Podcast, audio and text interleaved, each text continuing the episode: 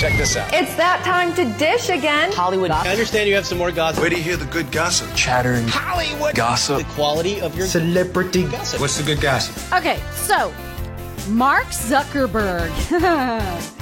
he built an octagon in his backyard, and his wife Priscilla Chan isn't happy. I will divorce you so fast it'll make your head spin. No, I'm kidding. She didn't say that. She just scolded him in a text saying, quote, I have been working on that grass for two years. George Clooney, Matt Damon, Leonardo DiCaprio, and more have all raised over $15 million for the SAG AFTRA Foundation to support journeyman actors who are facing economic hardship because of the strike. John Mulaney, Jon Stewart, and Pete Davidson are touring together next month, and Leah Remini has filed a lawsuit against the Church of Scientology and its leader, David Miscavige. My whole life, I was a very dedicated Scientologist. I didn't want to find out what I'd done was a lie. Something inside of me was saying, get them out of this thing. Fight for your family. Wake up.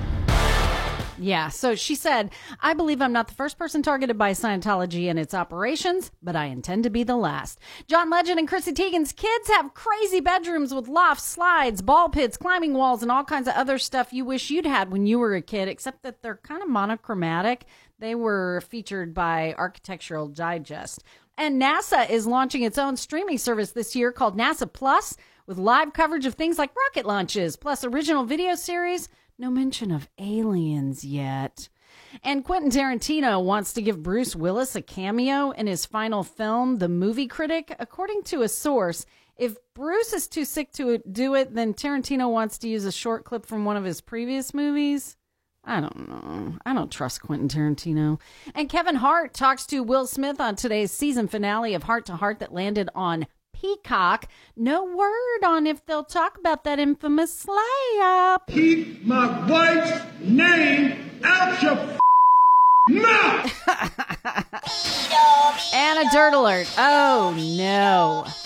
Beyonce used to name drop Lizzo during Break My Soul on her current tour, but she didn't do it Tuesday night in Boston. And people think she cut Lizzo because of those dancers who are suing her for being abusive. And one of the dancers in the lawsuit, Arianna Davis, says she felt like she had to do things with Lizzo that she did not want to do. it's an understanding in the camp that if you don't really participate and you know try to get in with Lizzo, it's it, you you won't be booked on as many jobs. She won't like you as much. It it just you'll be ostracized later. Mm, more negative fallout is coming Lizzo's way because Oscar nominated filmmaker Sophia Nahli Allison was supposed to direct a documentary about Lizzo in 2019, but exited the project. She wrote on social media, I was treated with such disrespect by her. I witnessed how arrogant and unkind she is. And a Kardashian alert. Kylie Jenner and Timothée Chalamet are still going strong. Despite claims they've broken up, they started dating in April. That's the Daily Dust, complete with a Kardashian alert. And it's brought to you by Hefner Furniture and Appliance Morning Go and B104.3. Of course, you're welcome.